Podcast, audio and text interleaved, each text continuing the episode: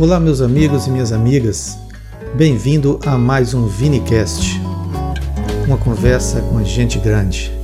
Hoje quero falar com você sobre o Deus por trás do teclado. Você já reparou o poder que você tem na ponta dos dedos? Você pode tudo. Você sabe tudo, entende de tudo, soluciona todas as questões, dá conselhos, tira receitas, consulta, investe no mercado, resolve o problema da economia, intervém nas políticas internacionais, declara guerra, promove a paz, muda leis, cria leis, prende, condena, absolve, mata.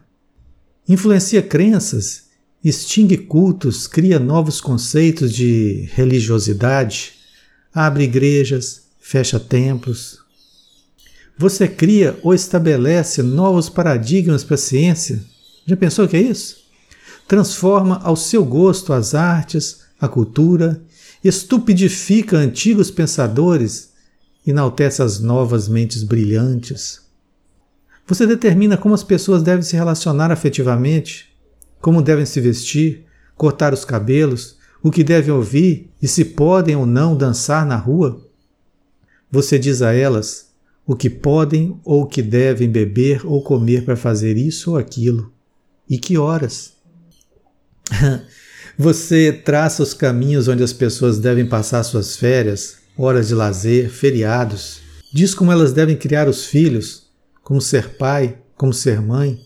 Se uniões homoafetivas podem ter filhos, se tais uniões são legais. Você define se se pode fazer aborto, usar drogas, discriminar isso ou aquilo. Até na educação, você mostra como devem ser as escolas, como os professores devem se comportar, o que é e o que não é pedagogia, quais livros adotar. Cara, atrás de um teclado ninguém pode com você. Um abraço a todos.